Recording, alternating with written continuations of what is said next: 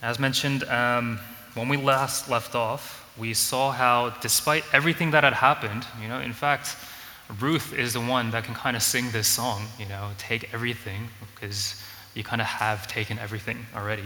We saw how despite everything that had happened, Ruth continued to live with her mother-in-law. You know, everything that had happened so far, she continued to live with her mother-in-law, which highlighted her lack of a husband. She still had no husband in the land, which also meant that she still had no children in the land as well. And so just remember that in this society, Uh, to have anything, to have any sort of future, any significance, or any sort of status, she really needed a husband and a child. A little bit different from our culture today. Now, our passage today starts with Naomi talking to Ruth, her daughter-in-law, and her tone is very, very different uh, from what we saw during the, you know, most of the first half of the book of Ruth. Read with me, Ruth, Ruth verse uh, one to two. Ruth's mother-in-law, Naomi, said to her, "My daughter, shouldn't I find rest for you so that you will be taken care of? Now, isn't Boaz our relative? Haven't you been working with his female servants? This evening, he will be winnowing barley on the threshing floor." We saw our uh, last time in Ruth that Naomi seems to have repented in some way as she experienced God's covenant love. Up until this point, Naomi has been pretty self-absorbed. You know, we can kind of see why that was the case. We can make a reason for it, but she has been pretty self-absorbed. Uh, she's been unable to look beyond herself to Ruth's desperate situation. You know, Naomi hasn't been able to see that her daughter-in-law is in a pretty bad way. She also hasn't been able to see Ruth's self-sacrificial love, her commitment to her, and how God had already shown his love and forgiveness for Naomi through her daughter-in-law, Ruth. But here, and at the end of chapter two, her tone shifts, and she seems actually concerned for Ruth. Naomi's repentance ties directly with this change in her demeanor and her newfound care for her daughter-in-law.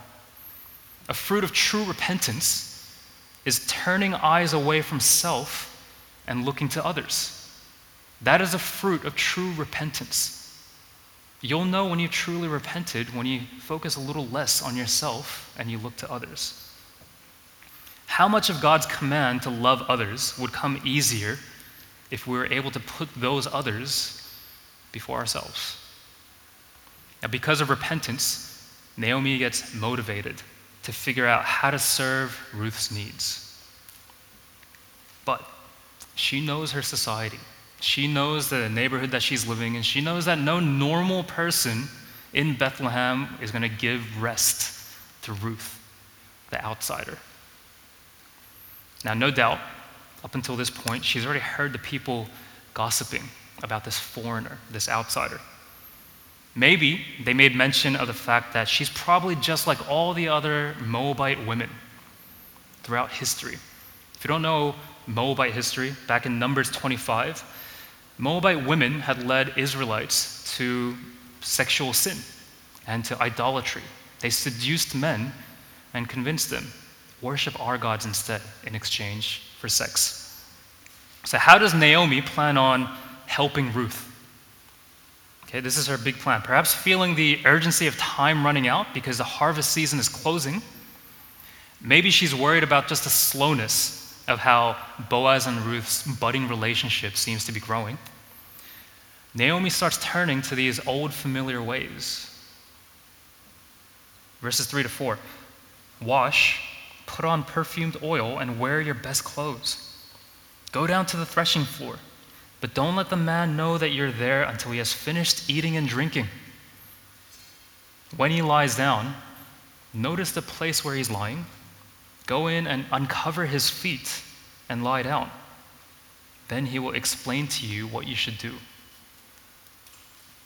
This sounds uh, pretty shady, right? Like, Naomi has been with Ruth for at least ten years. She should know by this point what kind of woman Ruth is. This is her daughter-in-law. You know, they've lived in the same household for quite a while, and it's also what we've seen thus far in our series through Ruth. We already know Ruth isn't this kind of woman. She's a woman of great honor and character. She's loyal. She's filled with the covenant love of God.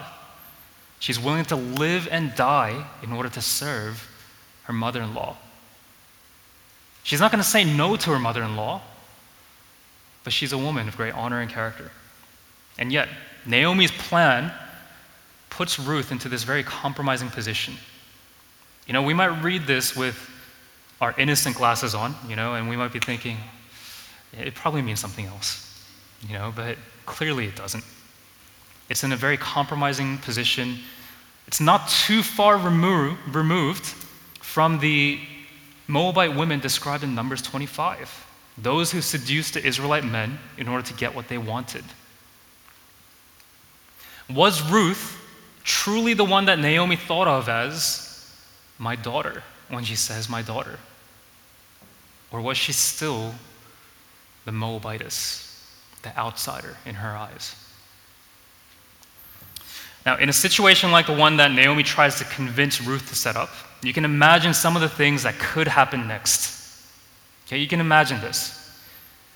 In fact, we don't have to imagine it, okay? We've seen it multiple times, maybe not in our lives, but throughout the Bible already by this point. We've seen very passive men just going along with situations. We've seen the examples of Jacob and his two wives and their slaves. Just read this again the other day, disturbing. Or Abraham with his slave Hagar, just goes along with his wife's plan. Or maybe we take it all the way back to Adam and his lack of protection, his lack of leadership over his wife Eve, and the first sin in the garden. Passivity. Sometimes it's like looking in a mirror for us men, right? It's passivity. Naomi is seeking a good thing for Ruth, but she's going about it in much the wrong way. She's begun to see the covenant love of God, but Naomi is still turning to her old familiar ways of trying to force things to happen rather than trusting in God. She's trying to engineer this situation where Boaz will have to marry Ruth. She knows that he's not only a man of obligation, but he goes a little bit above and beyond. So maybe if she plays her cards right, gets Ruth into the right situation, they'll get married. Very similar to how she and Elimelech tried to engineer a situation for themselves when they left Bethlehem for Moab during that time of famine, all the way back in chapter one. She's trying to control what happens next. We too, we often seek to make a way for ourselves, don't we? Like, we say that we trust in God's timing, but do we really? We plan, we scheme, we try to set up situations for ourselves where we think we're going to get the results that we really want. Now imagine with me that the plan succeeded the way that Naomi had set up. What would be achieved? What would actually happen? What would be the unintended consequences of what she sets up? All of history points at negative repercussions for acting in these ways and not trusting in God. Read verses uh, five to seven. So Ruth said to her, "I will do everything you say." She went down to the threshing floor and did everything her mother-in-law had charged her to do. After Boaz ate, drank, and was in good spirits, he went to lie down at the end of the pile of barley. And she came secretly, uncovered his feet, and lay down. So Ruth agrees to go along with her mother-in-law's plan. You've seen in recent weeks how she actually throws herself into harm's way for her mother-in-law's sake, whether that was in moving to Bethlehem in the first place with no plan on how she's going to live, or whether it was in the previous weeks where we saw that she enters into the fields of grain in order to gather grain, putting herself in danger. She's put herself in harm's way physically many times already. You see this, right? But now, her reputation was going to be even more at stake. Moving to Bethlehem is one thing when you're a Moabite woman. But imagine this situation. The people are already talking about her, already gossiping about her. What would they say if they caught wind that a Moabitess, an outsider, was doing all this? Uncovering this man's feet in the threshing floor. Physically as well, she'd be in much more danger as well. Never advise your daughter-in-law to do this, if you ever have one. Forget the fields in broad daylight. What would happen to Ruth if she went alone to this man in the middle of the night? Recently, we had two friends that came up from Melbourne to visit us. Um, they stayed in an Airbnb nearby. They asked if this suburb that they were staying in, that their accommodation was located in, was a safe one to walk around in the middle of the night. Okay, like one of the visitors was a little bit younger, so her parents were a little bit worried. They're like, make sure you never go outside, you know, after four p.m., like, because it's dark, you know, basically. My first thought was to say, it's safe. What do you mean? It's so safe. I've never had any problems. But then, me personally, I haven't ever felt really unsafe in any neighborhood, at any time of day. Whereas these two women who had come to visit us, their experience in life was very different from my own. And I wish this wasn't true. I really do. I wish this wasn't the world that we live in even today. This isn't just in Bethlehem times, this is today, where women have to be so guarded and wary all the time. Speaking to t- just the men here at New Life, are you aware of this disparity? Like, are you aware of this disparity between men and women in life? I've never worried that someone could possibly stalk me in the street, that they could follow me home, that they could overpower me physically. Never. One of the saddest things that I've ever learned from one of my previous church experiences was not how many women had faced sexual harassment or sexual assault, but how few hadn't. Verses eight to nine. At midnight, Boaz was startled, turned over, and there, lying at his feet, was a woman. So he asked, "Who are you?" "I am Ruth, your servant," she replied. "Take me under your wing, for you are a family redeemer." Sometimes in situations where we sin, where we Christians sin, we like to try to, like, you know, use some euphemisms. We like to say we got carried away, and it makes it sound a little bit better, like you're like floating downstream or something. We got carried away, until after the fact, when the fog lifts, and then we have a little bit of clarity and we see what just happened. And then we're like, oh man, that was sin. That was bad. Naomi's instructions were very clear here. Let the man explain to you what you should do. She's encouraging this passivity on the part of Boaz, first of all, to go into seduction. Like, go and uncover his feet, lay down there after he's had too much to drink. Let's just see what happens. And she's also encouraging passivity on her daughter-in-law Ruth's part as well. Let the man explain to you what you should do. But Ruth, this is where her actions deviate a little bit from her mother's plan. Ruth's actions were very clear. She tells Boaz exactly what she's after before anyone could possibly get carried away. Do you see that? Take me under your wing, for you are a family redeemer. What does this mean? We've had a number of engagements this year, marriages, you know, particularly in recent weeks here at New Life. For those of you who are friends, or for, you know, some of your friends who have uploaded it onto YouTube, perhaps you've seen, you got to witness their proposals. What usually happens, what usually takes place during these proposals? The man gets down on one knee, presents a ring to this woman, asks her to marry him.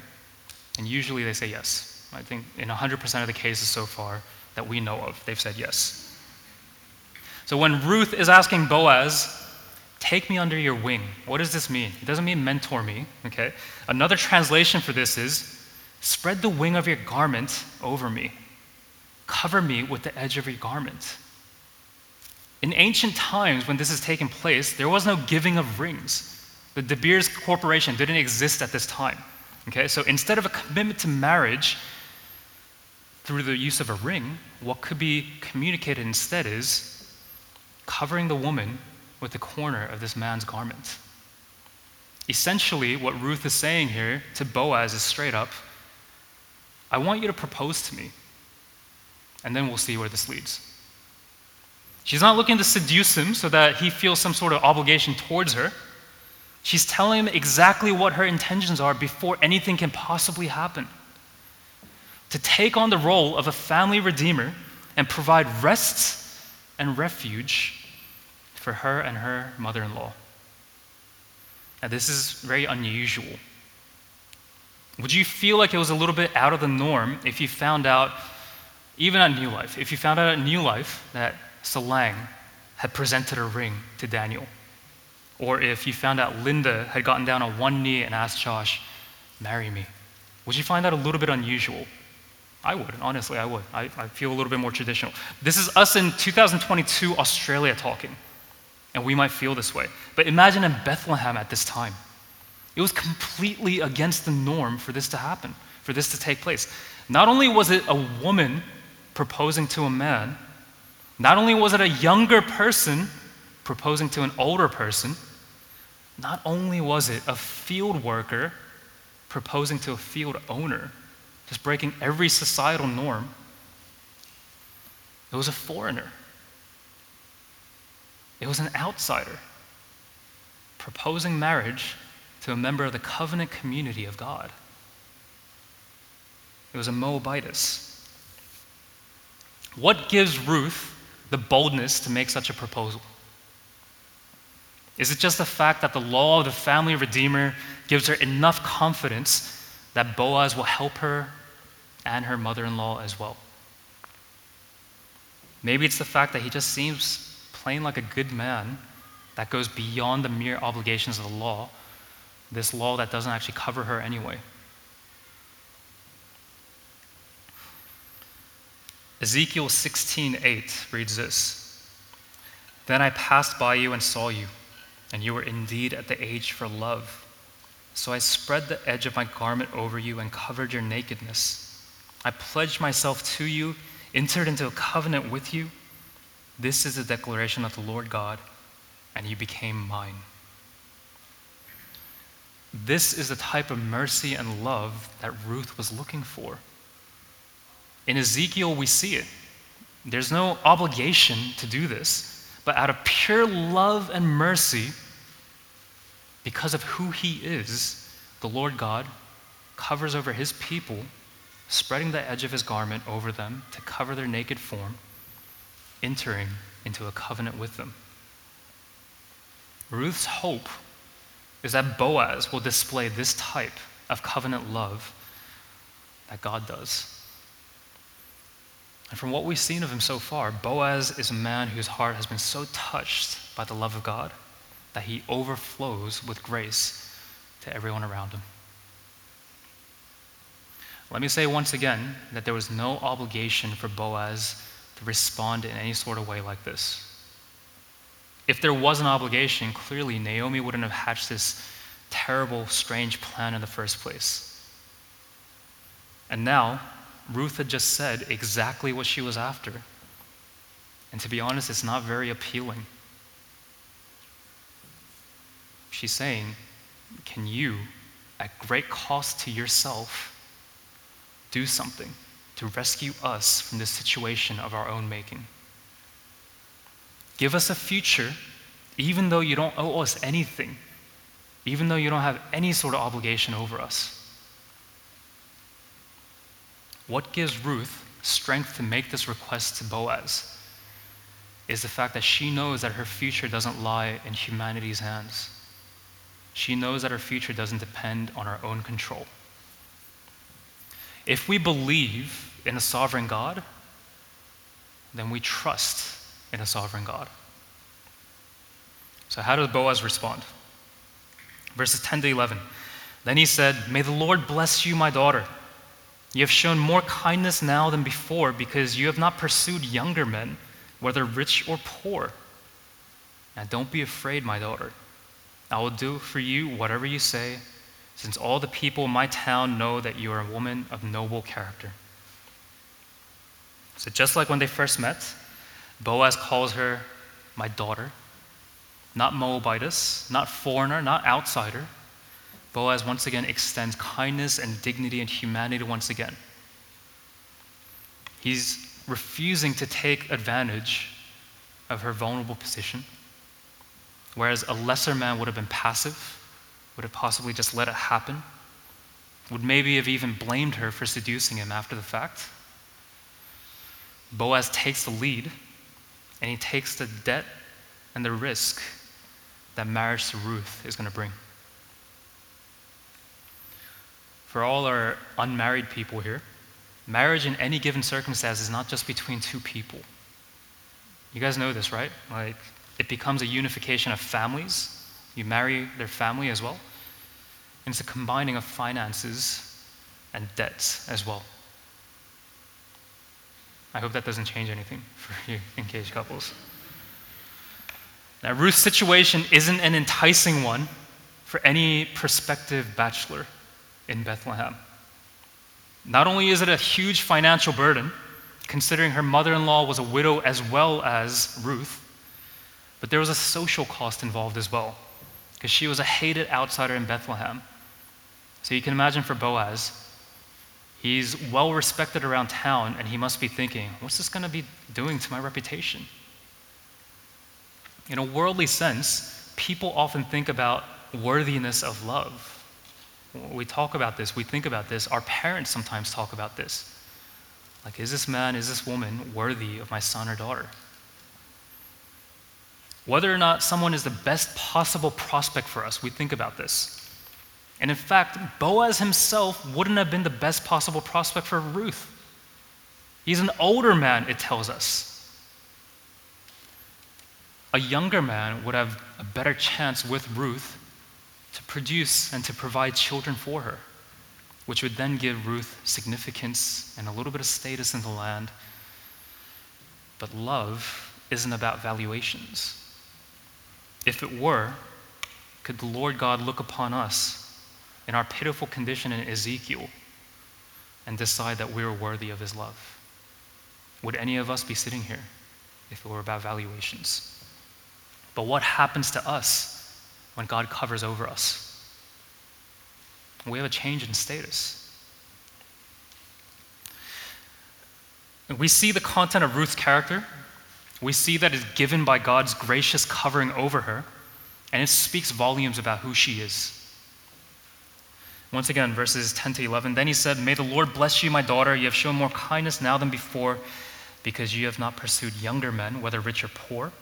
Now don't be afraid, my daughter. I will do for you whatever you say, since all the people of my town know that you are a woman of noble character.'" Up until this point, we know, and Boaz probably knows just as well as anyone else, that people have not had very nice things to say about Ruth. A lot of rumors floating about. A lot of things could be said about this Moabite woman. They only knew her as this cursed, hated outsider. And yet she's conducted herself in such a way that people can only possibly praise her. What has she done so far? She's put herself in harm's way for the sake of her mother-in-law. She's moved herself to this land where she doesn't know anyone. This highlighted section there that you see in front of you, "All the people in my town know that you're a woman of noble character," originally in the original language is literally, "All the gates of my people know that you are a worthy woman." In Proverbs, it says, "Let her works praise her at the city gates." You see the similarity there. In our English language Bibles, we have Judges that comes right before Ruth. You know, we looked at that in the first uh, week of our series. But in the Hebrew Bible, the way the ordering is done is a little bit different, where the book of Proverbs precedes the book of Ruth. And so this is the last thing you read before you read the book of Ruth. The final verse of Proverbs talks about this woman of noble character, this Proverbs thirty-one woman, and you might have heard of her, whose works praise her at the city gates. And then suddenly we read about this Ruth. Boaz clearly sees her as this type of woman and praises her as such, as God's gracious covering over her produces the fruit of her character, which leads to her praise among the townspeople of Bethlehem. At least that's the implication. In humility and in quiet devotion, Ruth has committed herself to all these different actions. She hasn't You know, she hasn't tooted her own horn here. She hasn't told everyone, look at me, look at what I'm doing. But in humility and in her devotion, Ruth's actions testify of this amazing God. What about for us? Who do people look towards when they assess our character? Are you a woman of great character? Are you a man of great character? Can people explain who you are by pointing to our God? Now, the couples that have gone through a bit of premarital counseling with me uh, know that we talk about this kind of thing, about what it means to submit, what it means to love as Christ loved the church, and the kind of character that it requires for these two to be carried out. Without the covering of God over an unrighteous and an unworthy people, we wouldn't be able to do this. There's no way. It's not possible for us to do this. A woman should never submit to a man without this kind of character. A man without this kind of character should never even find a woman of this kind of character either. In fact, even in our churches, people have often abused these types of relationships and these types of Bible verses to express their own selfish desires. It's unfortunate that we hear stories about that. But you can see in Ruth's and Boaz's own examples of humility and the laying down of one's own interests, of self-sacrificial covenant love that points to the greater love that is found in Jesus Christ and the church. Jesus dying for you on the cross and giving you the gift of adoption into God's family, that's the blueprint for healthy relationships, for marriages, and for your conduct with outsiders. Verses twelve to thirteen. Yes, it is true that I am a family redeemer, but there is a redeemer closer than I am. Stay here tonight, and in the morning, if he wants to redeem you, that's good. Let him redeem you. But if he doesn't want to redeem you, as the Lord lives, I will. Now lie down until morning. Boaz goes on to tell her that there's this other family redeemer that exists in this town that's closer in relation than he is. And so Boaz is going to respectfully stand aside for him, should he want to exercise this right. There's a lot of, you know, land laws involved and all sorts of stuff, right? But if he refused, Boaz is promising to redeem Ruth herself, uh, himself. Like, you can imagine the moment that he brings this other person up, it kind of feels like you're like, you know, doing a sideways pass and saying, hey, here's my cousin though. You should talk to him, not me. Like, but no. He promises to redeem Ruth himself. He lays her mind at ease, reassuring her that whatever happens, Ruth and her mother-in-law will be taken care of, no matter what. And it puts our minds at ease as well, as we're reading this, as we're hearing this. But again, the question arises, just as it did at the end of chapter two. What next? Like, what's God gonna do next? Is it gonna be this other family redeemer that we haven't even seen before? Verses fourteen to fifteen, so she lay down at his feet until morning, but got up while it was still dark. Then Boaz said, don't let it be known that a woman came to the threshing floor. And he told Ruth, bring the shawl you're wearing and hold it out. When she held it out, he shoveled six measures of barley into her shawl, and she went into the town. In the morning, before her reputation could be unjustly ruined, Boaz sends Ruth away, but with a gift. These six measures of barley. What are six measures of barley? This is more than thirty-six kilograms of barley. Like, there's a lot of barley to be carrying around. You know, using our standard measurement from the, a few weeks ago, this is like four and a quarter Jonases. So I can't even imagine, like, you know, carrying all this. Boaz literally has to shovel this much grain into her shawl. It doesn't help her, but like he puts it on her back, and she carries it back into town. You know, she's not a thin, spindly woman, you can tell, right? And so it puts into our minds again, what about Ruth's need for a child, though? Not grain, but a literal seed. What will God do next? We'll find out in the coming weeks. Why don't I pray for us?